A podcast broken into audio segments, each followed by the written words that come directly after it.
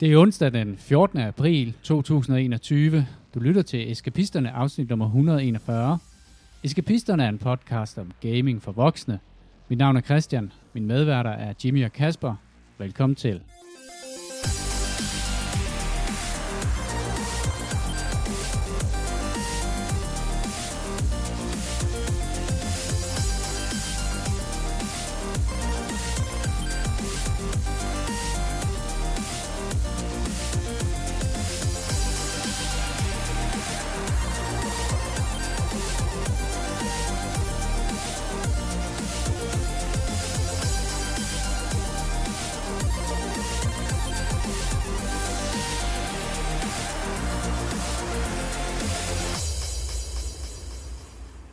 Sig noget fedt.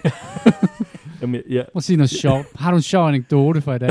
jeg har en rigtig Vi er sjov... tættere på weekenden, end da vi startede ugen.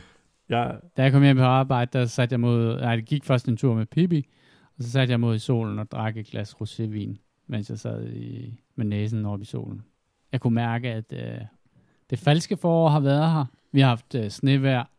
Nu kører det. Nu, nu, bliver det. nu bliver det varmere for hver eneste dag. Nu har du bidt på krogen. Jeg er hook, line and sinker. Jeg er bare... Jeg har slugt det hele. Du står udenfor i shorts næste gang, det begynder at sne. Mm, ja, det gør jeg. Det gør jeg.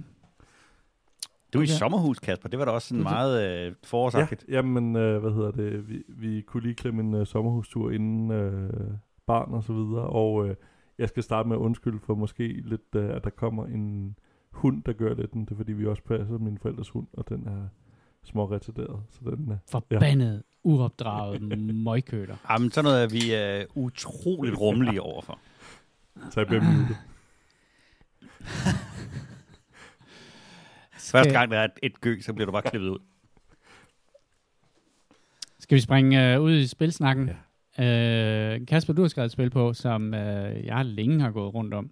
Jamen nu, øh, nu, Hvad, hvad er det for Jamen nu noget? tænker jeg, at øh, fordi jeg havde også gået længe rundt omkring det, og der var det, der hed Factorio, tror jeg, øh, som Ja, ja, er sådan en det havde jeg. 2D-udgave af det, jeg har kastet mig ud i, som er Satisfactory, øh, som er sådan et øh, Minecraft, som eller ja, en, en form for Minecraft, hvor at der er en mulighed for rigtig meget automatisering øh, i det. Det er i hvert fald det, der ligger op til på videoen.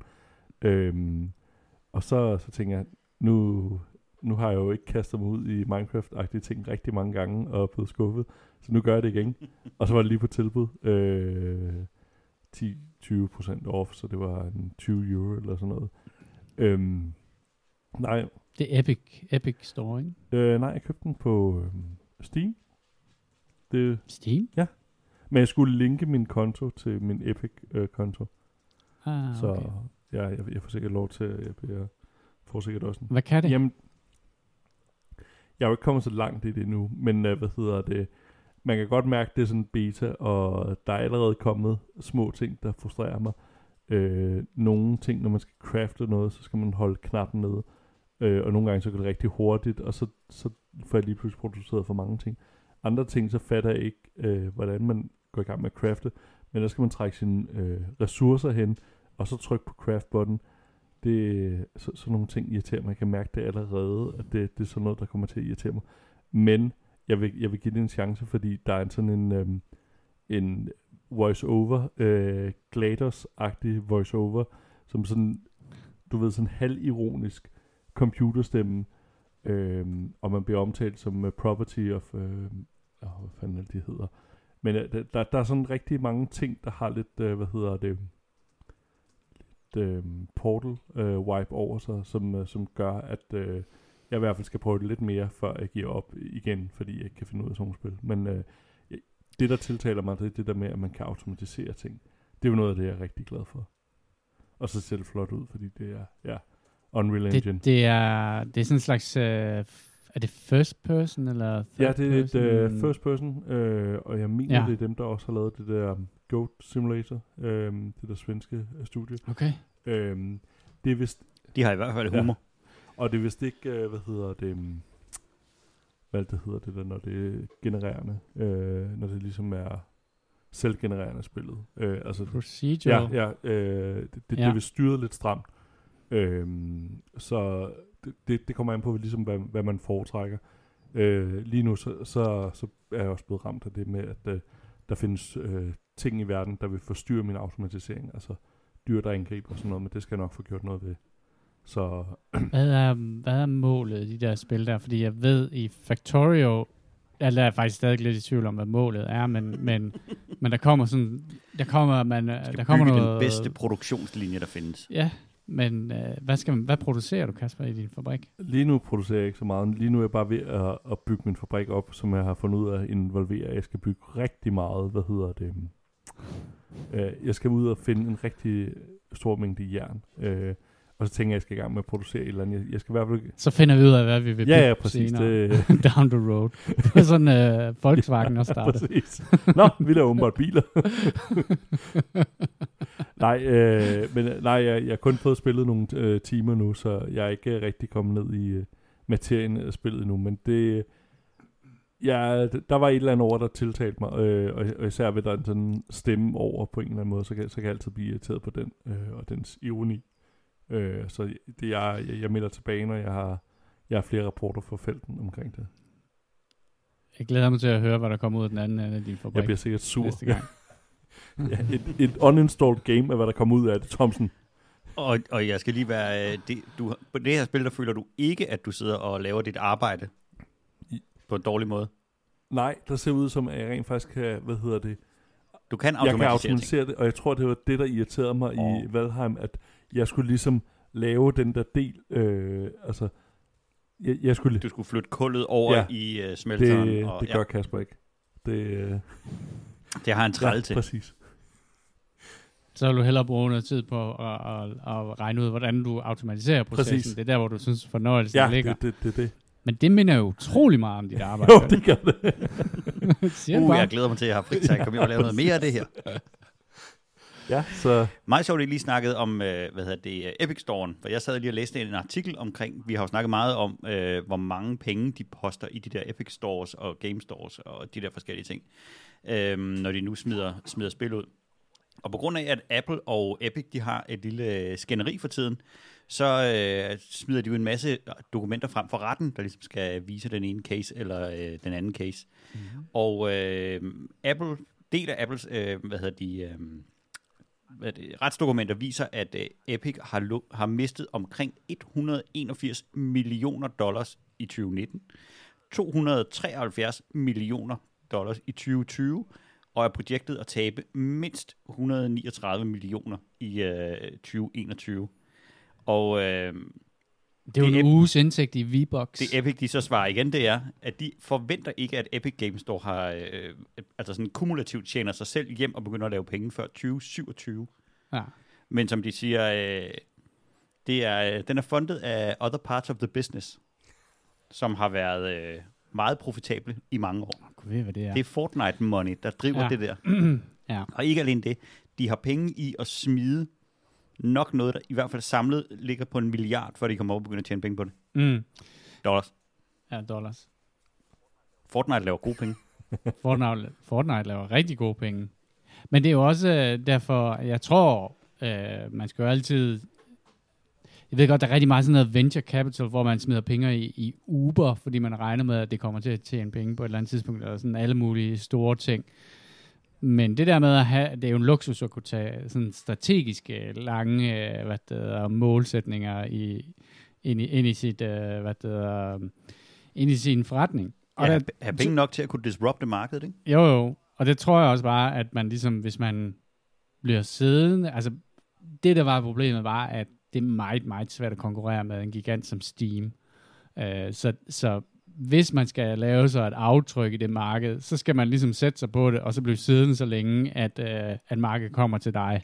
Øh, og ikke, øh, fordi det, ellers så, så er det simpelthen umuligt at slå sådan en gigant af. Så altså, for mig så, så synes jeg, der er mange ting, hvor Epic Store ikke er lige så godt som Steam. Det der med, at man ikke kan se en udgiver, man kan ikke trykke på udgiveren og se, hvad de ellers har lavet at spille. Hvis man, hvis man finder et godt spil, så på Steam, der kan man gå ind og se, hvad har de ellers udgivet?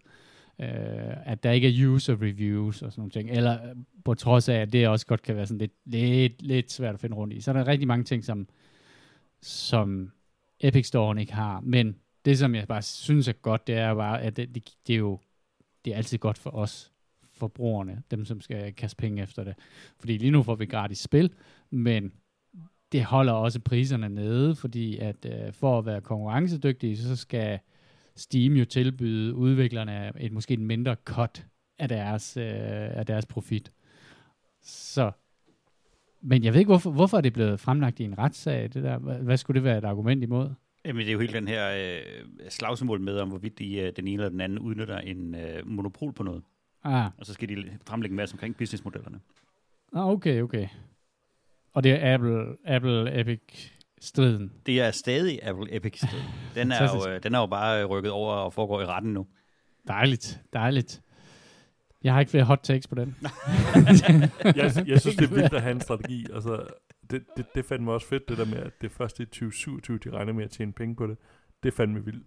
Altså, det, Mm. mm. det, det må jeg skulle sige. Det, øh, Men det er betalt af 14-årige og deres hang til skins. Ja, men tænk på, hvor mange penge, der bare må have brændt i lommen på dem, og de bare tænker, jamen vi skal, vi skal omsætte det her til en ny forretningsidé. Ja. Nu skal, de, nu skal de slå hul i et gigantmarked, der bare er, er ejet af de største monopoler. Kan jeg godt at se uh, listen over ting, som de så valgte fra i forhold til, til Epic. Byg base i vulkan. Vi skal være de første, det første spiludvikler på Mars. Der skal have et kontor på Mars. er du ved at give Elon Ja, ja, nogle jamen. gode idéer til spin-off-selskaber? Mm, jeg tror, han har masser af dumme idéer uden min hjælp. Øhm, jeg har også, jeg har sgu også spillet et nyt spil. Øhm, jeg har spillet Empire of Sin, øh, som er en, sådan et øh, spil, der er udgivet af Paradox, øh, som er dem, som også har udgivet øh, Stellaris. Og jeg kan rigtig godt lide Paradox. De laver også sådan nogle virkelig, virkelig øh, kæmpestore strategispil, som er ekstremt komplekse og, og, og bare sådan i strategigenren. Og de, øhm, i december sidste år udgav de så, øhm, det er ikke dem, der har lavet spil, det er en udvikler, der hedder Romero Games. Øh, og er det ham? Det er lige præcis ham, du kigger på The det. Romero. Øhm, og øhm, det blev ikke en særlig stor succes. Og jeg, jeg kiggede på det, og jeg var interesseret i det dengang, øhm, fordi at det er turn-based combat, og det kan jeg jo virkelig godt lide. Men jeg var ikke sådan super tændt på øh, emnet, som er det her mm, øh, gangsterkrig i 1920'erne, hvor du skal drive en øh, gangsterfamilie i konkurrence med 7-8 andre gangsterfamilier, og så skal du kæmpe om øh, Chicago. Øh, men en af grunden til, at jeg kom til at spille det, var, at det var, ja, det var, kom jo på, på Game Pass, og øh, det gjorde det nok, fordi det ikke blev en kæmpe stor succes, tror jeg. Men der har jeg samlet det op. Jeg samlede op i lørdags, og så har jeg sådan set kun spillet det lige siden. Øhm, og jeg synes faktisk, det er rigtig godt. Jeg synes, det er godt, øh, fordi det har, det har den her turn-based combat, når man sådan raider de andres øh, speakeasies. Så går man også noget combat, hvor man skal styre sine gangster rundt med deres Tommy guns og deres øh, shotguns og revolver og, hvad der, og indtage den her speakeasy.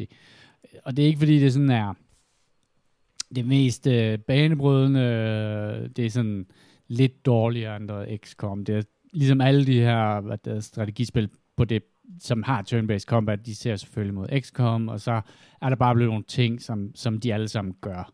Man har to action points, som man enten kan bruge til at move and shoot, og hvis du skyder med det samme, så aflyser du det næste action point, og det kan du så offsette ved at få en masse talents og alt muligt andet. Ovenpå på det spil er der så lavet den her øh, strategiske overbygning, som øh, er meget interessant faktisk, fordi du starter i, et, i, i sådan en øh, del af Chicago, som du så kan, som du så kan overtage. Øh, men der er, jeg tror det er otte andre distrikter i Chicago, som du så ender med at komme til at kæmpe imod, og du kan lave din du kan lave, du kan forsøge at brede dig ud meget hurtigt, eller du kan forsøge at koncentrere dig om et distrikt og sådan nogle ting. Men altså handler det rigtig meget om at, at bygge øh, bryggerier og bordeller og øh, smugkroer og hoteller, og så skal du producere selvfølgelig alkoholen til dine speakeasies på dine bryggerier, og så skal du samtidig med det føre en krig med de andre, som er sådan meget op på sådan en strategisk lag, hvor man ligesom kan, man kan vælge, øh, der er en diplomacy, man kan snakke med nogen, forsøge at få den, den italienske forbryderfamilie med sig, og, og gå imod den irske forbryderfamilie og sådan noget.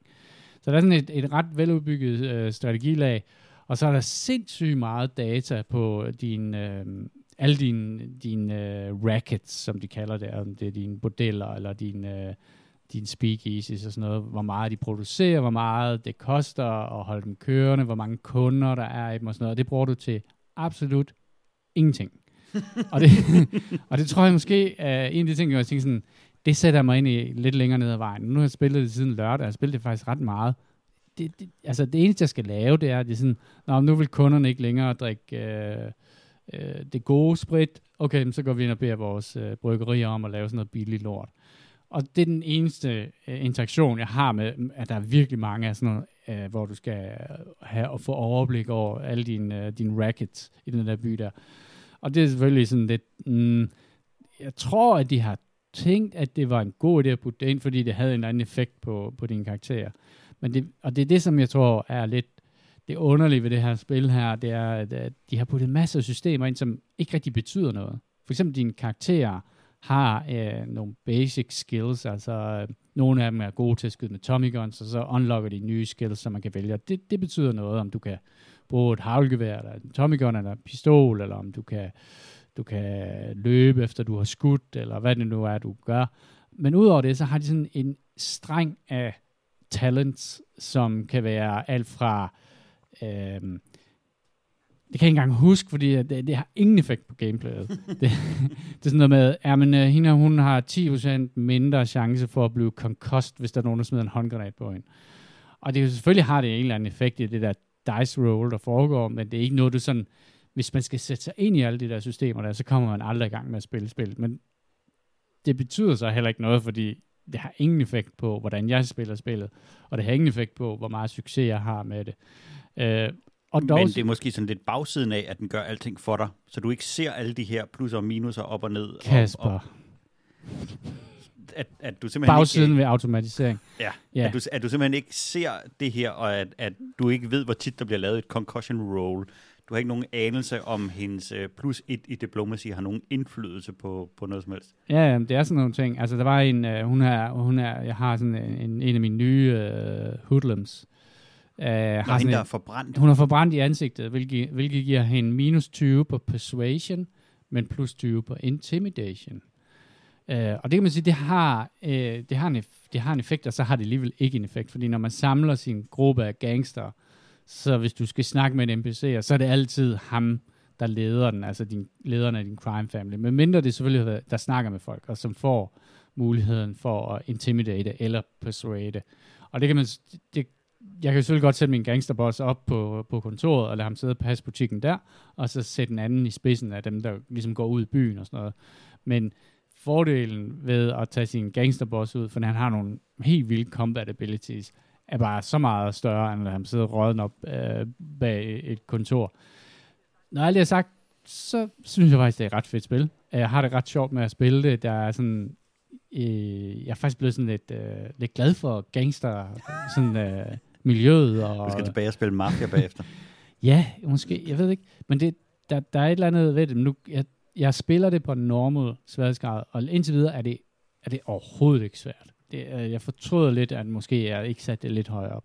Fordi, men, men jeg kan godt mærke, at det måske er, fordi at jeg stadig er i gang med en eller anden form for early game. Jeg har slået to af de andre factions ud, og så begynder der at opstå sådan nogle mindre factions, som er sådan nogle NPC-factions, som man så kan kæmpe med. Jeg kan mærke, at uh, da jeg så havde spillet i går, der, så havde de pludselig Tommy Guns, og der var nogen, der havde armer på, og sådan nogle ting. Så det begyndte at blive lidt svært og sådan noget. Men det, men det sjove er også, at uh, spillet har indbygget sådan en, hvor du faktisk kan... Um, du kan auto-resolve combat. Så hvis du går ind på en bar, og du kan bare se, okay, der står to mand med knogjern, og jeg har fire mand med sniper rifles og Tommy guns, det kommer til at vinde det her så kan man få sådan en procentchance, som ligesom siger, okay, vi ruller skulle lige en terning om det.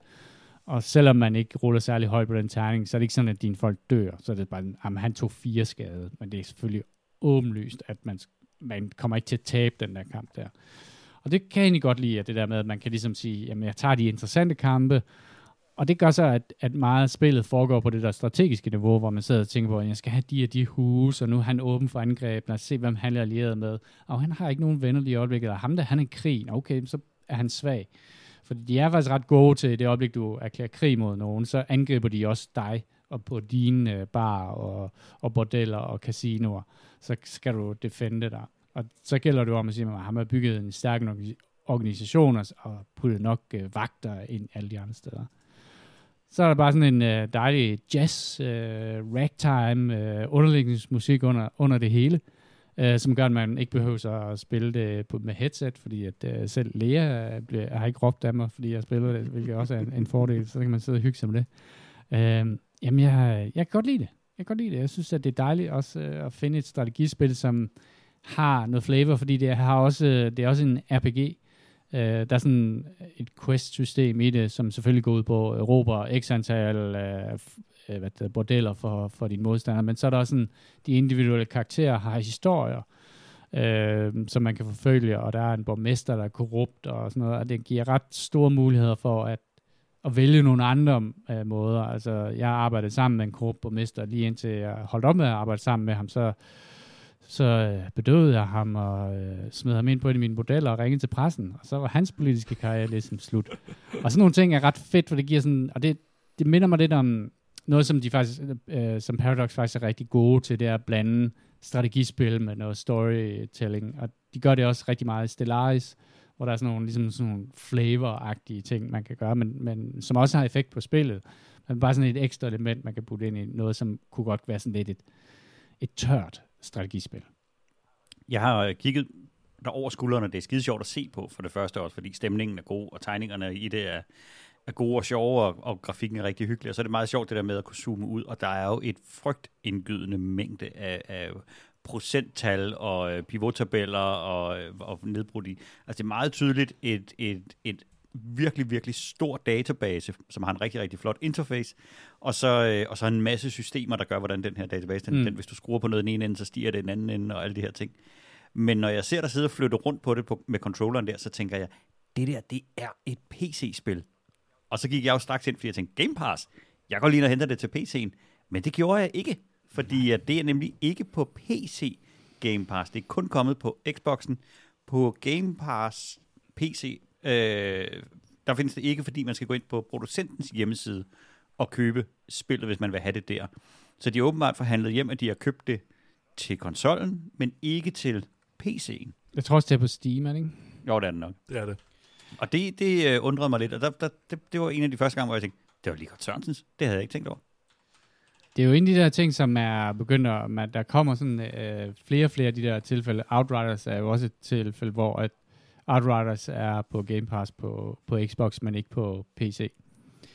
Jeg forstår godt, hvorfor. Det er jo, fordi de har forhandlet øh, om, hvor de skulle være, og hvis øh, udgiveren har tænkt, jamen, vi, vi vil ikke, de har måske lavet nogle pre-orders øh, på, på spillet, før aftalen er kommet i hus, og så vil det simpelthen være for provokerende over for, det, for de fremtidige købere, og, og vil se, altså, sige, at øh, det du har betalt øh, 500 kroner for, det kan du have fået gratis øh, på PC.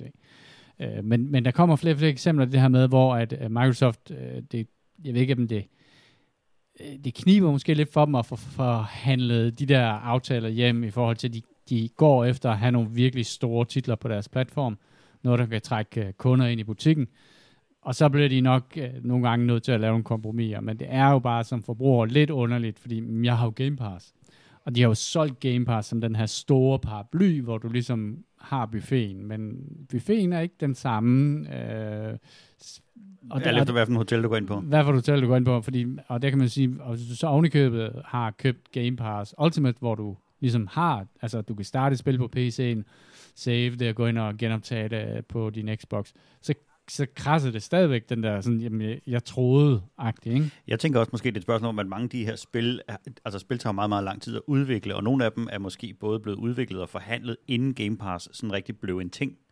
Og der kan være nogle forskellige øh, nogle, nogle klausuler omkring de her ting. Men det er, det er spændende at se, hvad vej vi skal med det, og om, vi, øh, om, det, om det er en fremtid, at, at der er flere spil, der kommer på den ene eller på den anden, og så, øh, og så er det, øh, at det bliver en del, en del mængde af dem, der, øh, der, der kommer til at være begge dele.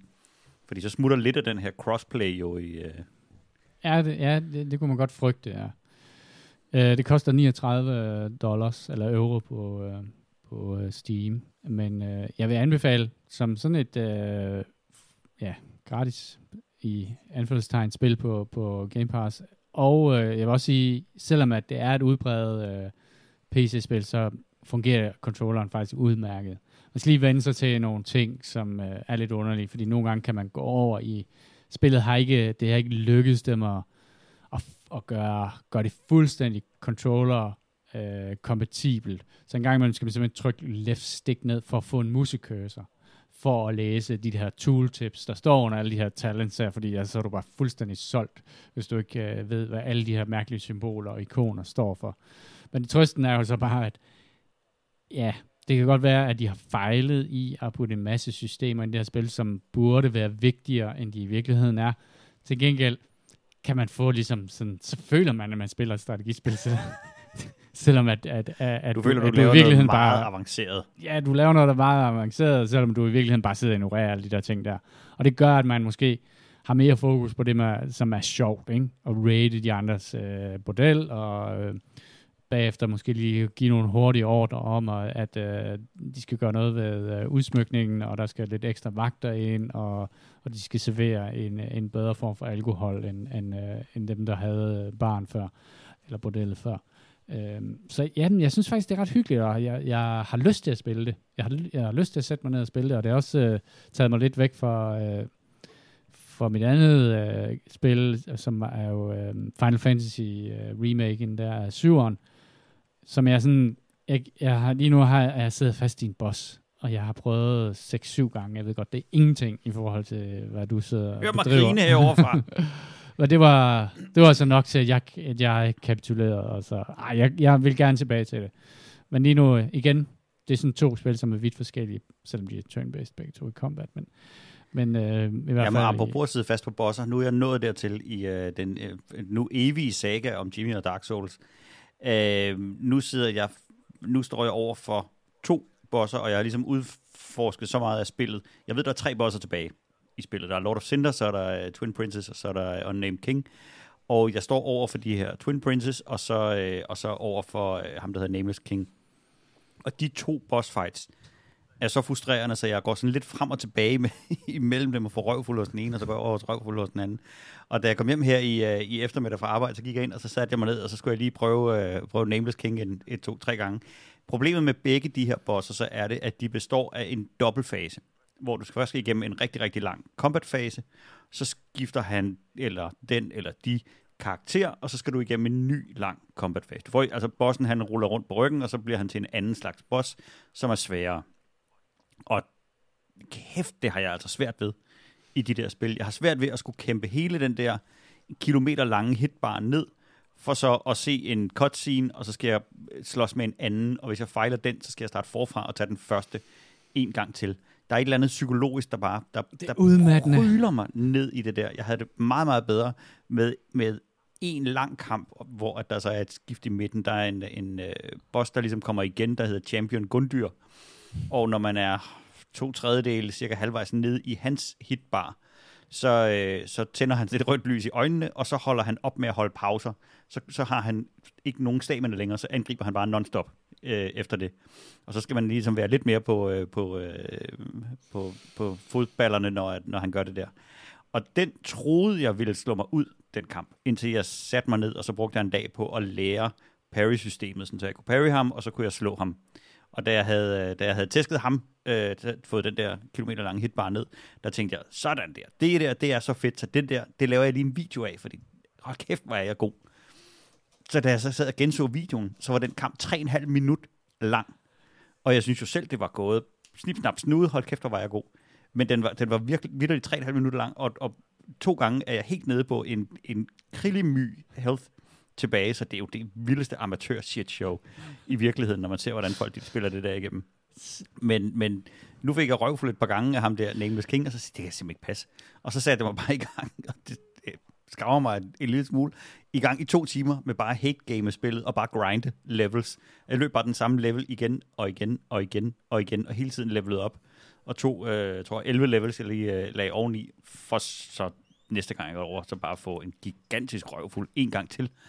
Og så, men altså, jeg, jeg, er, jeg, jeg er nødt til at være færdig med det. Jeg, Når og du, det, det øhm, piner mig. Når du rejser dig op efter sådan en, øh, en forholdsvis lang session med det der, og du har lavet 0 progression. Ja. Er det så ikke noget, der nærer dig? Jo, frygteligt. Fordi det er sådan noget, der Det får mig til at de- bare lave den her mic drop med den her. Det er en af de ting, jeg har det sværest ved ved det der spil, det er, at det har ikke noget imod at lade dig spille løs på det i mange timer, og du er præcis, hvor du var før. Mm. Det, som man så helst skulle gerne få ud af de her par timer, man har lagt i det, så skulle man have blive bedre skillmæssigt Ja. til at, at tage det næste gang. Ja, ja, det Men der kan jeg godt sige, der er jeg ikke bleg for, at, at, at heller ikke lære noget som helst i løbet af et par timer, hvor jeg sidder og bliver Jeg, jeg har igennem øh, det meste af mit liv lidt af begynderheld. og det vil sige, at øh, første gang jeg gør noget, Pippi Langstrømpe, øh, så, øh, så klarer jeg det som regel rimelig godt, fordi jeg ikke helt du ved ikke, at du ikke kan. erkender, hvor, hvor svært det er, det er gang i. Og, og, og det gør så, at efterfølgende øh, forsøg på stort set alting her i livet øh, kan bare blive dårligere og dårligere. Jamen, så har du, øh, du kan jo ikke være heldigere, end at så være, øh, være øh, vært på en podcast, hvor man supersampler alle spil og tænker, det var jeg god til, det var jeg god Det til, ret nemt. det var jeg god til, Ja. det var jeg god til, det var Ja, også ret god til Jimmy, den har her. du, Den intro, den nejlede jeg. Videre. Jimmy, har du spillet uh, Sekiro? Ja, det har den, jeg. Den første Jeg har sådan... spillet øh, Sekiro meget, meget lidt, frem til ham, der kommer på sådan en åndssvag hest. Og øh, han, øh, han smurte mig så tyndt ud over den der øh, grusbelagte arena, så jeg, øh, jeg har ikke samlet op. Du er længere end mig. Øh, men den første boss, man møder sådan efter lige, altså tutorial-bossen, Ja, den der store ogre. øh, Hvis den står en med et træskjold på ryggen, øh, der måske, løs men den, den har den der health bar der, der går ned, og så, Ja. så popper den op igen. Det, det er noget af det mest irriterende, fordi man, der er noget sådan, det der med, at man føler, okay, nu har jeg fjernet den her, den kunne bare lige så godt have været dobbelt så lang, men det der med, at den bliver refilled, Ja. der findes nærmest ikke noget værre i spil, når de gør det. Det er sådan, fucking Jamen, det er on, meget altså. altså. Souls, det er meget, meget FromSoft, det der med, at de designer spillet til at være så bullshit-agtigt, så du skal have lyst til at kaste controlleren væk, og så sige, prøv at det er simpelthen ikke fair. Der, hvor jeg er nået til i spillet, der er også øh, de der baner, jeg løber, der, der har man jo tit været, mødt de fleste af fjenderne en gang før, og så tænkt, puha, han var sørme svær. Og så designer de så spillet sådan, så de siger, ja ja, okay, han var svær. Nu kommer der to af ham. Hvis du så klarer det, så kommer der fire af dem, og så står der, øh, hvad hedder det, ranged, og skyder på dig fra alle række sider. Der var en helt øh, særlig ting i øh, DS1'eren, hvor man løber rundt op på sådan et tag på en meget, meget tynd lille øh, sådan et, et, et spir af et... Øh, og hvis man ryger til siden, så falder man jo ud over. Der havde de lavet to fantastiske ting. Den her kamera control, som gør, at hvis du løber ind under et eller andet, og kameraet ligesom bliver skubbet, så drejer karakteren, sådan, så det autokorrigerer efter kameraet. Det skal man ind eller aktivt at slå fra. Og hvis man bare løber hen ad den der uden at kigge sig for, så bliver du lige på et tidspunkt, bliver det kameraet lige skubbet rundt, og så løber du over kanten. Hvis man så slår det, Det er der fra, bullshit. så har de, det er bullshit. Så har de nemlig lavet der, hvor at, øh, der er sådan et, et bestemt sted, hvor der står to archers og skyder ned mod dig. Øh, med sådan nogle great bows, som har det, at de breaker din poise, hvilket vil sige, at de skubber dig bagud. Så hvis du bliver ramt af en af de her pile, så ikke fordi du tager skade, du bliver bare lige nippet ud over kanten. Så man skal løbe i en bestemt hastighed og dodge på nogle bestemte steder, og så kommer man op på en ny kant, hvor de så kan skubbe dig over. Den tænkte jeg, det er simpelthen noget af det mest nederdrægtige, de har lavet. Den har de så også lavet i, øh, i Dark Souls 3. Der er der bare fire bueskytter i stedet for. Så det er sådan lidt... Jeg, jeg, jeg må indrømme, jeg er tit ved at nå den der grænse, hvor jeg tænker, det er lort, det der. Det er simpelthen bare, det er bare dovent og sadistisk. Det er, Design. det er et spil lavet af sadister til sadomasochister, og på den måde er det jo et smukt uh, match, kan man sige. Ja, der er en, der godt kan lide at svinge pisken, og der er nogen, der godt kan lide at mærke den hen over ryggen. Det er stensikkert. Men så er det selvfølgelig også det der med, når du river gimpmasken af til sidst, og så uh, overvinder spillet, Og tager hævn. og retter ryggen op, fordi Ja. du har ligget nede i den der kiste der. bare, bare få Jamen, jeg, er, øh, jeg er simpelthen nødt til at få det spil færdigt, så jeg kan komme, jeg kan komme væk så fra du det kan der komme i gang med uh, remaken af... Ej, jeg, jeg, jeg, Er du jeg, ved at være der, Jimmy? Jamen, jeg er ved at være der. Jeg er ikke sikker på, at jeg skal i gang med det næste lige med det samme. Men det er, fordi, det er ikke, fordi jeg ikke kan lide at spille det. Jeg bliver bare simpelthen så besat af det, fordi jeg bliver så nederdrægtig indad over, at jeg ikke kan slå det. Ja. Ja, men altså, din, øh, din, øh, du er sejren, jeg er, det må jeg sige. Men du, men du har spillet noget mere? Jeg har spillet noget mere, apropos øh, gratis spil, så øh, Playstation, den disker jo også op med nogle øh, gratis spil en gang imellem. Og jeg har fat i øh, månedens øh, spil på, øh, hvad hedder det, øh, Playstation Plus. Øh, og det er det, der hedder Oddworld Soulstorm. Den sidste nye instans af de her Oddworld-spil, der startede helt tilbage med Apes Odyssey i, øh, fra, nu skal jeg lige sige det rigtigt her, jeg er ret sikker på, at det var tilbage i 97. Ja, Apes Odyssey kom der i 97. Øh, det må have været øh, PlayStation 2, 1'eren eller 2'eren, mm. det Mhm. kom på.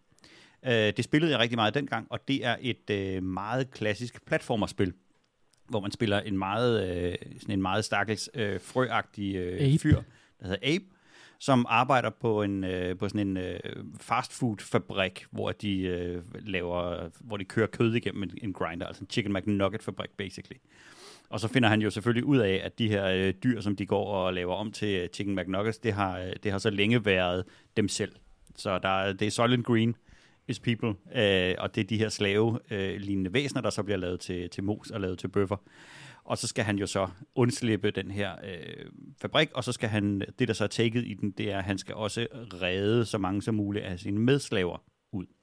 Og dengang, der var det en meget, meget, meget charmerende platformer, som lagde nogle, nogle gode ekstra øh, elementer ind, så det er mindre med, med præcision og mere imposter. Mm. Den, øh, den kører meget klassisk på det her med, at man ligesom løber igennem lidt øh, hoppe, rulle, et eller andet, og så kommer du ind, og så åbner der sig ligesom en skærm op, hvor du kan se, jeg skal ud af den dør deroppe, men for at gøre det, så skal jeg have trukket i det håndtag, slukket den ild, øh, løftet den der, og så er der så en, øh, og så et hav af, af, af areas, men der er så optional og sådan nogle ting, man skal finde. Og i Solstorm her, det er ikke nogen øh, undtagelse. Historien den er fortsat og fortsat og fortsat, men nu øh, er, er Abe tilbage og skal, skal igen redde alle de her molukker, eller pokker de hedder, alle de her. Og så har de så udvidet øh, igen repertoireet, sådan så at øh, man kan samle nogle ting op, og man har noget crafting-system. Og det, der ligesom er i den her, det er, at du kan, du kan lave ild ved at kaste sådan noget, der brænder, eller du kan slukke ild ved at kaste vand på det. Og så skal du den hele tiden finde øh, de her øh, jars. Du kan bære 20 af den ene og 20 af den anden, og så skal du hele tiden tanke dem op. Øh, og så skal man så slå de her skurke i, øh, ihjel ved enten at kaste øh, vand efter dem og slå dem til at gå væk, eller kaste ild på dem og få dem til at brænde op og sådan noget. Og så er der så en, øh, en meditate-ting, sådan en spirituelt take på det, hvor at øh, Abe han kan fremtrylle sådan en lille øh, gylden øh, lys, han så kan styre rundt på skærmen, og det kan han så bruge enten til at aktivere sådan nogle klokker, der åbner dørene, eller han kan øh, overtage de der øh, skurkagtige øh, så der løber rundt, og dem kan han så bruge til at løbe hen over en mine, eller ind i en dør, eller skyde de andre øh, fangevogtere og sådan nogle ting der. Så i virkeligheden så er det en, en, en platformpostler, som bare har tilført en hel masse forskellige ting, han kan. Man kan snige sig, man kan rulle, man kan øh, hoppe, øh, der er noget med, at man kan klappe på nogle øh, miner, hvis man skal slukke dem på det rigtige tidspunkt. Og der er sådan systemer med systemer indeni, og der er også crafting-system i. Øh, man kan, man kan, hvis vagterne falder i søvn, så kan du binde dem og sådan nogle ting. Så der, der mængden af muligheder, man har, eller de øh, optioner, man har til at løse det her skærm, man får foran sig, er, øh, er, er legio. Og ikke fordi, at man har rigtig mange forskellige måder at gøre det på. Der er tydeligvis en måde at gøre det på, og så skal man regne ud Men det er med værktøjerne. den værktøjskasse, der ja. ligger foran dig. Hvad for en, hvad for en skruetrækkerstørrelse skal jeg bruge, og den og den og den og den, og i hvilken rækkefølge skal jeg bruge dem. Jeg har så bemærket, at de er ret glade for sådan noget præcisionstryk, at du skal trykke på det nøjagtige tidspunkt og sådan nogle ting. Mm. Øh, det, det er måske lidt modstridende i forhold til, at det er sådan en postler, du sidder og tænker virkelig meget over, men der er mange ting, der sådan skal passe sammen på det samme øh, tid, og det kan godt virke en lille bitte smule øh, stressende, men det er et, et meget, meget flot spil. Det er gratis, så hvis man er PS Plus øh, lige nu, så snup det lige ned, sådan så du har det, når du trænger til en, øh, til en flot platformer. Det er øh, 2,5D, og, øh, og jo virkelig, virkelig flot lavet. Ja. Ja. Øh, det er et PS5-spil. Det minder mig lidt om, øh, hvad fanden er det, hedder, det der Sackboy-spil, hvor man... øh, Ja, sådan præcis. Det lidt- der ja. 2,5D Ja. øh, eller, eller pseudo En 3D. fornemmelse af 3D. Ja, 100% 2D gameplay, men, men der er bevægelse i baggrunden, og der sker noget i forgrunden, noget i baggrunden, og når du løber hen ad banen, så kan den godt sådan dreje frem og tilbage, så du har fornemmelsen af at løbe rundt om et hjørne, men så følger skærmen selvfølgelig med. Så, så det er jo bare et spørgsmål om at gøre verden flottere, at man ligesom laver perspektiv på den. Det er stadig en 2D-platform.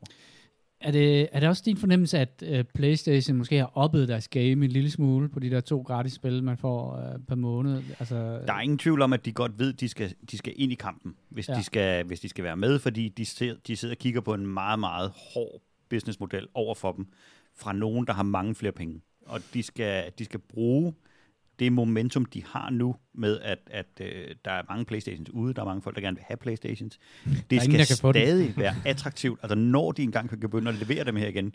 Jeg læste, det var nogle uendelige små latterlige komponenter, som, de, som der er, er i restordre alle steder. Det er noget, en, en strømstyringschip, Ja. der koster under 1 dollar, Mm. øh, men den er bare ikke nogen, der kan få fat i. Øh, og, og før de ligesom kan begynde at fylde markedet op igen, så skal de ikke have tabt momentum. Altså, det skal ikke være sådan, at alle folk i virkeligheden har lyst til at købe en Xbox, fordi produktet, softwaren på, på, på Xboxen, er bare markant bedre, som jo er der, hvor vi har, har snakket til hudløs om. Det er der, vi står lige nu. Det er jo, øh, det er jo en konsol, der har været udsolgt siden november, hvor den udkom. Jeg, I fem minutter. Ja, hvor, hvor du havde lige sådan et vindue på 5 minutter og, og hapse den. Og så er de kommet i sådan nogle meget små, øh, små drops. Ja, det er semiconductors, tror jeg nok, at øh, de hedder, de der chips der, som de mangler. Jeg sad og så en, øh, en, øh, en faktisk en udmærket explainer øh, omkring det, men der, der er ikke særlig mange, der producerer verdens computerchips. Øh, der er sådan en enkelt, øh, en enkelt fabrikant, som jeg kan huske, hvad hedder, men de laver 50 procent. Og så Samsung sidder på, øh, på 30% af, af produktionen af, af chips, og så er det delt ud med nogle andre. Så, så den der øh, hvad der mangel der, er jo også født af, at, at de der meget få øh, producenter skal levere til mange, mange forskellige ting. Altså, der er jo kraftet med chips i alting nu, ikke? Altså, i dit køleskab og i din... Øh, altså ud over din telefon og alle de der oplagte steder, så bil, øh, bilfabrikanterne har, har jo også haft store problemer, fordi at, at, at de kan ikke øh, få de der skide chips der. De kan godt øh, bygge motoren og sætte hjulene på og alt det der, men, men alting er bare styret af, af chips. Det, øh, det bliver interessant at se, hvornår de begynder at producere. Så er det sådan noget med, jeg læste, at øh, jeg tror, det var Samsung, der har skrevet, at de havde en, en femårsplan, hvor de ville smide 100 milliarder dollar i at lave en ny fabrik, men men de her fabrikker er jo sterile miljø og sådan nogle ting, de tager ret lang tid at lave, før de rent faktisk kan begynde at producere. Øh, så jeg tror, jeg tror, jeg tror, det bliver den længste tørke øh, nogensinde i forhold til de her nye konsoller. Og nu var jeg også, Øh, jeg har sådan, du ved, nu, nu kan jeg ikke følge med i Trump længere, så nu går jeg ind på den blå avis og kigger på, hvad, hvad koster en uh, Playstation i dag? og den, den koster 6.400 kroner. Ah, sadist. Og så er der sådan en svin, der har taget et billede, hvor han har fire Playstations liggende med hver Spider-Man ovenpå, og så, så står der bare sådan 6.400 kroner, prisen er ikke til forhandling. Og det var sådan, jeg rasede jo, jeg havde bare lyst til at køre de der mange hundrede kilometer til Skanderborg og banke på hans dør og kalde ham, øh, Pander med en på låget og køre igen. kalde ham en kæmpe stor idiot. Øhm, for der er jo nogen, der får fat i dem, ikke? Og, øh, øh, og det, ja, det, det, øh, det er lidt en uh, interessant situation, fordi det er jo sådan en, man kan sige, at mange af de spil, som også kommer ud nu, uh, på, på, også på Xbox og sådan noget, er jo stadigvæk, det det er jo stadigvæk spil, der også kørte på den gamle generation af, af konsoller, og det hænger jo også sammen med, at, uh, at spillene også blev forsinket. Uh, jeg tror faktisk, at de spil, der er blevet forsinket i år, altså er, er, er flere end dem, der blev forsinket sidste år, fordi der, de var sådan i final stretch, øh, så dem kunne de godt gøre færdig. Jo, og sidste år, der kiggede vi også meget på, at øh, nogle af de ting, der blev forsinket, det var jo folk, der blev sendt hjem på grund af på corona og alt muligt andet. Jeg tror, at, at man er meget forsigtig med at udgive et PS5 exclusive spil nu, Så længe der ikke er en konsol. så længe der ikke er en konsol til det. Hvordan, Ja. hvordan fanden skulle du så sælge det? Og så, så ender du med et eller andet, der minder om en, en blanding mellem fisk- og ejendomsmarkedet, hvor at hvis det har ligget 100 dage, så er der ingen, der gider røre ved det. Mm. Mm. Øh, og, og hvis du skal ud med din, og endelig får fat i din konsol hen over hvad sommeren, er det jo vi meget, meget optimistisk kigger på, at almindelige mennesker kan komme i nærheden af en, af en, øh, af en PS5'er. Så går man jo ikke ud og køber et spil, der typisk kom til launch. Så man, vil man jo have det, der er the new hotness lige nu. Mm. Og især når du kigger på PS, øh, PlayStation og Sonys øh, strategi med, at spil koster et sted mellem 500 og 600 kroner nu. Mm. Så, så når du går ud og vælger et eller andet, så river man ikke bare sådan hemmingsløst ned fra hylderne. Det skal være et eller andet, hvor man sådan tænker, jeg har glædet mig til den her konsol, og jeg skal spille enten et eller andet, jeg har siddet og, og kigget virkelig stiget på, fordi det eneste, jeg vil have, det er Miles Morales Spider-Man eller, øh, eller Demon Souls, eller også så tager du The New Hotness. Og, Mm. og problemet er jo, hvis du udgiver noget til en, en konsol, der ikke eksisterer, så risikerer du lynhurtigt at have lavet en fed udgivelse af dit spil, og så går der to uger, og så kommer der et eller andet, og så snakker folk kun om det. Og så kan du have lavet verdens fedeste spil, men hvis marketingen ikke ligesom presser på, øh, så ender du med at lave den der øh, Disney øh, med den der John Carter øh, film, de lavede tilbage for nogle år siden.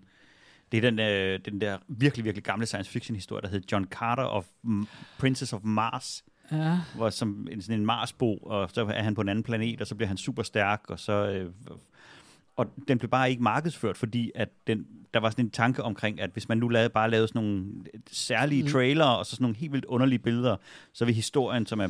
Ham, der lavede filmen, var basically kæmpe fan af historien. Mm. Øh, eller undskyld, ham, lavede filmen, var kæmpe fan af historien, og troede, at alle andre ville være lige så, så sultne for at få den. Øh, men den blev slet ikke markedsført nok til øh, at, at, at ligesom tage fat. Super flot film og alle mulige ting. Og så blev den lynhurtigt kendt for at være, øh, være øh, eller den mindede meget med et rip-off af en masse forskellige ting. Så lidt det med, at der er en mand, der tager til en anden planet, og så er han super stærk, fordi solen er anderledes. Nå, det er ligesom, du har rippet Superman af. Jamen, den kom så 20 år før Superman, så det er faktisk det modsatte, der er sket. Men alle de ting er der bare ikke rigtig nogen, der ved, fordi marketingen var forkert, og pludselig så er The New Hotness, det er stukket af igen. Det er jo ligesom med, hvad hedder det, med de første touch-telefoner, var jo heller ikke øh, ja. Apple, der lavede dem, og ligesom en, hvad hedder det, tablet-PC, eller en tablet, var jo også Microsoft, der lavede mange år før, og hvad hedder det, der går sikkert ikke særlig mange år før, at, øh, og det bliver sikkert øh, Apple, der introducerer nogle glasses, altså hvor netop Google jo har haft dem for flere år siden. Altså det er netop det der nogle Ja. ja. ting, hvor det, det kan godt være, du har haft ret, men det var ikke dig, der fik succesen. Det var ikke dig, der ramte, da den skulle være der, vel? Altså, Ja. ja. så det er helt klassisk. Altså, det, Alle Blizzard-spil. Timing, timing, timing. Ja.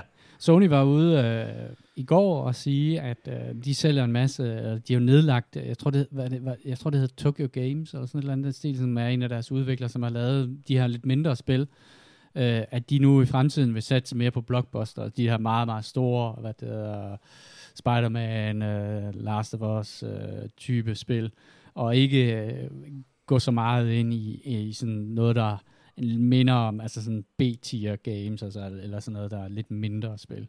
Og det, det var sådan lidt, øh, at det synes jeg godt nok er lidt ærgerligt, øh, men på den anden side kan man sige, at der er rigtig, rigtig, altså det er jo ikke fordi, der er mangel på indie games øh, nogen steder. Så jeg tænker lidt om det, om det er en beslutning, som de også har taget ud fra den situation, de står i lige nu, hvor, hvor de måske kan købe sig noget tid, øh, og så hvad det, hedder, komme frem med nogle kæmpe store blockbusters på et tidspunkt, i stedet for at de sådan drøbvis forsøger at, hvad det, hedder, at, at komme med nogle spil, som alligevel bare drukner i, at, øh, at, de, at de ikke er, at, at, de, at de, de, jo- de er et firma, der, der tror på generationer, som de har sagt, at, at det vil sige, at, at de tror på, at øh, de spil, de skal lave i fremtiden, skal udnytte de nye konsoller, og ikke så interesseret i det, man kalder backwards compatibility, men så er de, de de så blevet tvunget ind i, på grund af, at, at, at Xbox har været meget øh, ude og markedsført sig som øh, det der, øh, alle dine gamle spil kan du spille her, ikke? og det blev Sony så også nødt til at, at tage sig af, men jeg tror alligevel, de har en, en filosofi om, at, at, at, at der skal være et brud med den forrige generation, og så skal vi i gang med noget andet. Og, det, og der tror jeg, at, at en del af den strategi kan være at købe sig selv noget tid og sige, at vi skal ikke lave de her små spil mere. Vi skal satse på de kæmpe store, øh, definerende spil, dem som alle bare kan huske, øh, selvom de er lige så distræte som jeg er. Øh, så kan man måske godt hive et navn af dem op i posen. Øhm, spændende. Øh, hvad øh, har vi nogle anbefalinger? jeg har. Kasper nikker. Energisk. Du har læst Mein Kampf. Øh, ja, jeg tænkte godt over det, da jeg skrev den, øh, men øh, en øh, DR-serie, øh, der kan få, øh, findes på DR-TV, der hedder Min Kamp, øh, der handler om den der selvbiografiske karakter, øh, Veronica Katinka, som man måske kender fra den korte radioavis, øh, hvor er en af manuskriptforfatterne øh, portrætterer sig selv som en, øh, en øh, meget, hvad kan man sige, velstillet øh, og privilegeret øhm, altså på i forhold til familie og, øhm, og penge, men øh, havde mange psykiske problemer og var en sådan spoken word øh, digter. Øhm, det er der nu kommet en, øh, hvad hedder det, en sådan halv selvbiografisk øh, øhm, ja, Mockumentary. øh, på, på DR-TV ud af, øh, som har nogle rigtig sjove øh, sekvenser. Hun er en rigtig sjov karakter, men det er også samtidig et spejl på hende selv, fordi hun har, selv har nogle psykiske lidelser. Og der er noget, altså det, det er en virkelig fantastisk serie, fordi at den er sjov, hvis man er til, til den slags som øh, hendes karakter på, hvad hedder den, kort radiovis.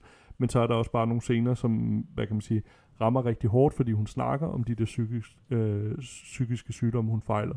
Øh, så øh, en, en rigtig stor anbefaling herfra. Jeg mener, det er tre eller fire afsnit øh, af cirka en halv times varighed. Øh, jeg synes i hvert fald, at den er virkelig, virkelig god. Øh, og især netop fordi, at det der med, at den har netop det der Peter Heinske, det der med den, der kun tager sjov for sjov og alvor for alvor.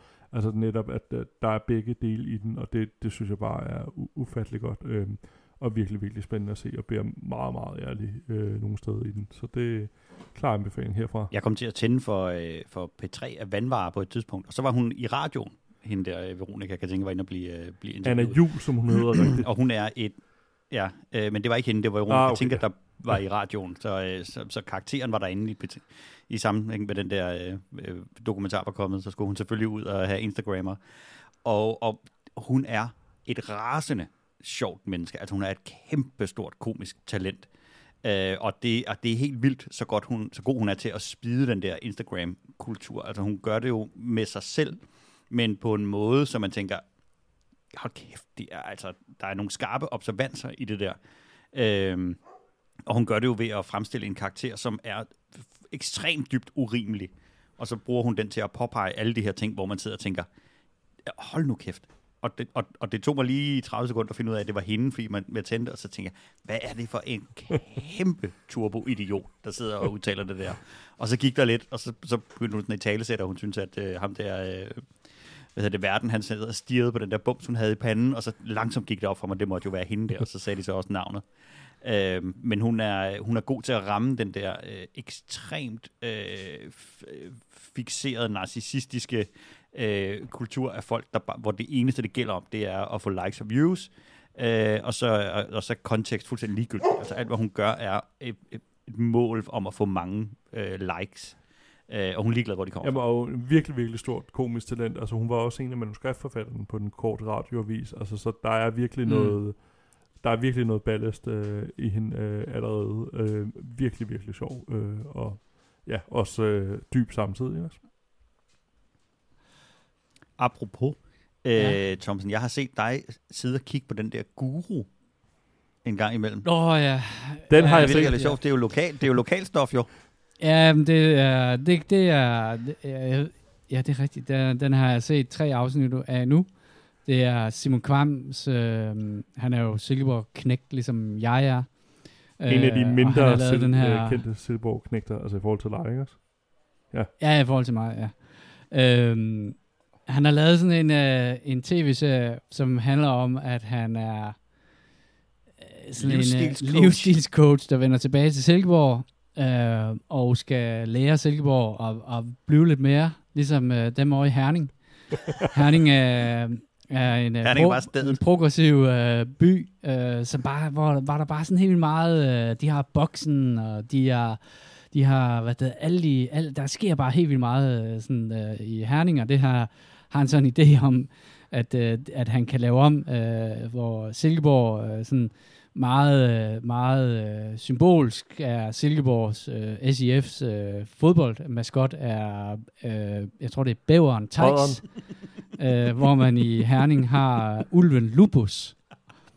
Og, var nice. ja, Bæveren og det er ikke engang løgn. Øhm, Det er jo lige så godt være en fransk hotdog. og han er på sådan en mission, øh, hvor han ligesom skal forsøge at flytte øh, den her fodboldklub og øh, erhvervslivet i Silkeborg til at være en lille smule mere farlig, have lidt, have lidt hugtænder og sådan noget.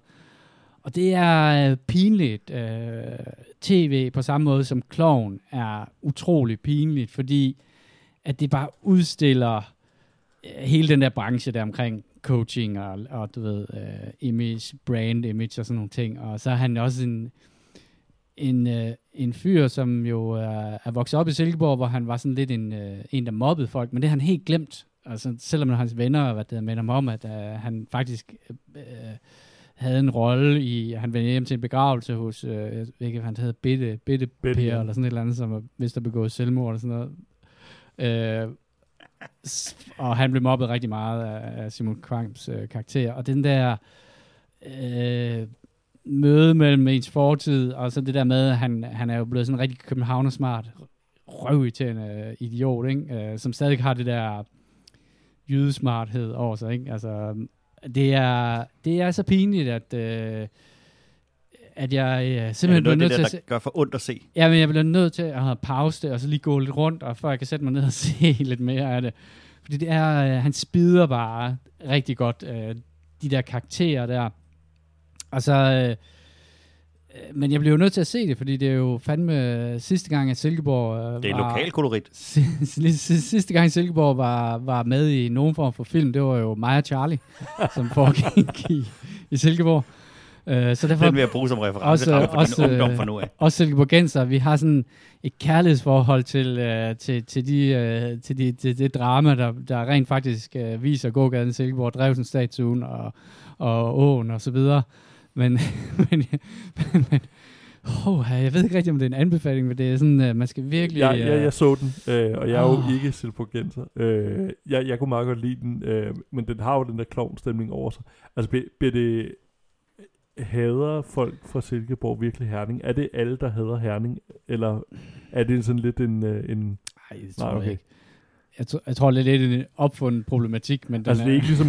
den er jo meget god som motor i- Altså, det, det er jo reelt had, ikke? Og det er forståeligt reelt Ja. had. Nej, nej, nej, det gør de ikke. Altså, jeg tror, jo, altså, jeg tror, der er en konkurrence ting imellem dem, at man synes, at den for Herning er nogle bunderøv. Og jeg ved ikke, hvad den for Herning synes om den for Silkeborg. Men det er jo fordi, det er to provinsbyer af cirka samme størrelse, ikke? Og så kan man sige, at uh, Herning, det er bare nogle huse på en mark, og hvor Silkeborg ligger utrolig smukt, der er dejligt, dejligt sted at være, og, og, og dermed foster en, en højere kvalitet af mennesker. så, så ellers er der ikke noget. Ej, den er, den er, den er, den er sjov at se, og selvfølgelig også sjovt at se uh, Silkeborgs uh, badeanstalter og sådan noget, og der har jeg været og sådan noget. Men, men den, den rammer jo ind i, uh, at, øh, at det er nogle mennesker, som er jævnaldrende med, med, med os, og derfor øh, er der jo sådan elementer af det, man kan, man kan, man kan, man kan genkende, og måske sådan, sådan øh, uh, var, ah, der er sådan et spil mellem dem, der kommer hjem uh, til Silkeborg, og dem, der er bløde i Silkeborg, øh, hvor, hvor, hvor der er sådan nogle, nogle interessante spændinger, som man udforsker på, på yderst øh, pinlig vis. Øh, så det er altså, tæerne krummer godt, men det, det, ja, det, er, det er jo det er god, øh, god spidning af, af Silkeborgs øh, åndsliv, og, og hvordan, ja, jeg tror, den, den den går nok for rigtig mange provinsbyer, altså den problematik der. Så ja, se den, se den. Vi har fået et øh, lytterspørgsmål på, mm. et, øh, på et spil, om vi har spillet Escape from Tarkov. Og jeg tror, det er et spil, vi lige har, har haft op at tale om en gang imellem. Men jeg har ikke spillet det. Jeg har bare sådan et, et, et vagt blik af, af hvad hedder det, øh, ah, det der, øh, det første... Øh, oh, nu tror jeg DayZ, DayZ, eller ja. Battlegrounds. Ja, battle, øh, Ja. PUBG Battlegrounds, sådan ja. den der æstetik der. Kender I noget til det? jeg, jeg ved godt, hvad det er. Min storebrors øh, ældste søn øh, spiller det utrolig meget. Og det har det der, som, det har det der battleground element i det. Det er PvP, øh, men PvP, som minder mere om øh, Hunt øh, the Showdown, end det minder om Battleground. Det er sådan, man går ind i nogle zoner, hvor der også er nogle NPC'er, så vidt jeg ved, og så er det sådan i familie med Stalker, i sådan i æstetikken og sådan noget. Man bevæger sig meget med sådan russisk våben og russisk udstyr. Jeg tror, jeg, jeg tror måske, det er en russisk udvikler. Øh, og så er det sådan benhårdt, at, at hvis du bliver skudt af en anden spiller inde, i, inde på de her baner her, så kan han simpelthen tage alt, hvad du har. Øh, så der er meget mist og meget vinde, og det tror jeg sådan, ligesom der, hvor, hvor, hvor folk, der synes, at sådan nogle spil er fede. Øh, vi spillede jo Hunt jo, som jo er lidt den samme sådan grundlæggende mekanik med, at det koster altså noget at dø. Og det gør det også i det der spil der. Så har det den der, um, sådan, ja, den der stalker-æstetik over sig.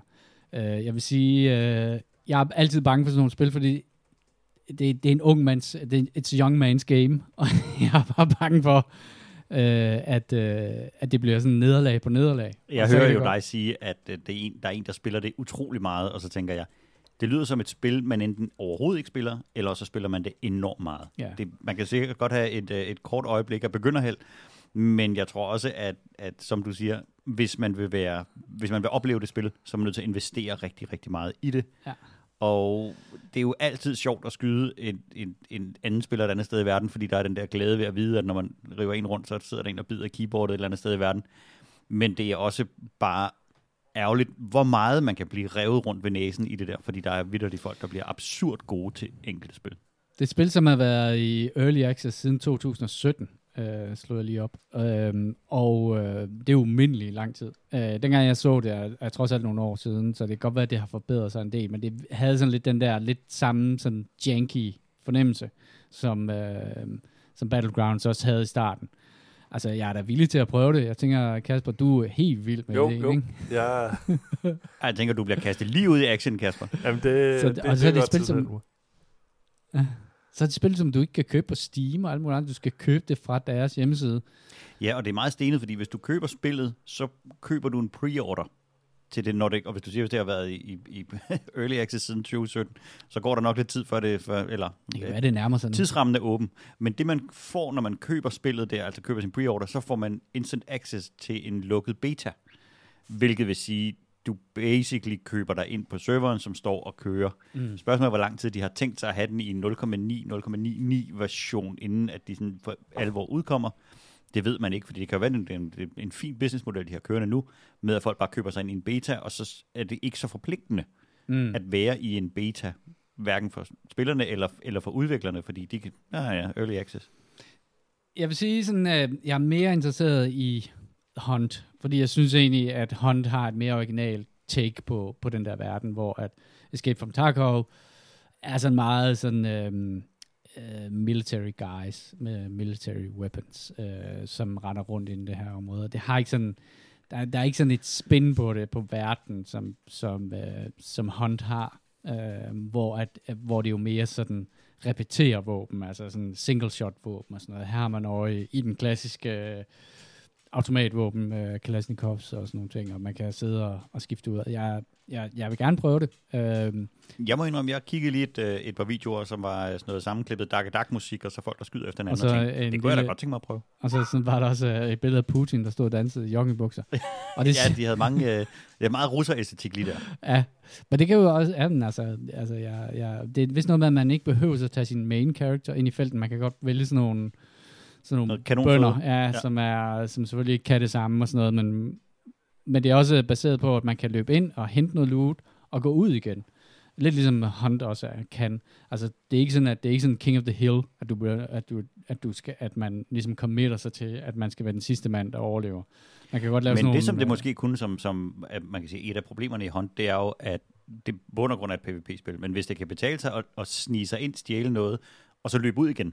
Mm. Altså, at, man, at der ikke er den der øh, mekanik, hvor du ligesom øh, ramler og skramler, og alle folk kan se på kortet, at nu sker der noget lige der, mm. og så kommer folk væltende ind. Det, jeg vil gerne lige kigge lidt mere på det. Jeg er lidt interesseret. Okay, ja, men øh, jeg er på. Jeg er på. Jeg er også på. Det er godt, Kasper. Så spiller vi det i morgen. Tak til Tom for øh, lytterspørgsmålet. Det var fremragende. Ja, tak Tom. Øh, er vi ved at være i mål for, for den her onsdag? Yes! Ja, det tror jeg. Øh, så hvis I husker, du kan finde os på eskapisterne.dk. Du kan finde os på iTunes, og du kan finde os på Spotify. Du kan skrive til os, ligesom Tom har gjort, på vores uh, Gmail, som er escapistpodcast at gmail.com. Vi er selvfølgelig også på Facebook, øh, så subscribe på vores Facebook-side. Det er facebook slash eskapisterne. Det var alt for denne udgave af Eskapisterne. Hvis du synes, at podcasten er god, så del den lige med dine venner. På vegne af Jimmy, Kasper og mig selv, tak fordi I lyttede med.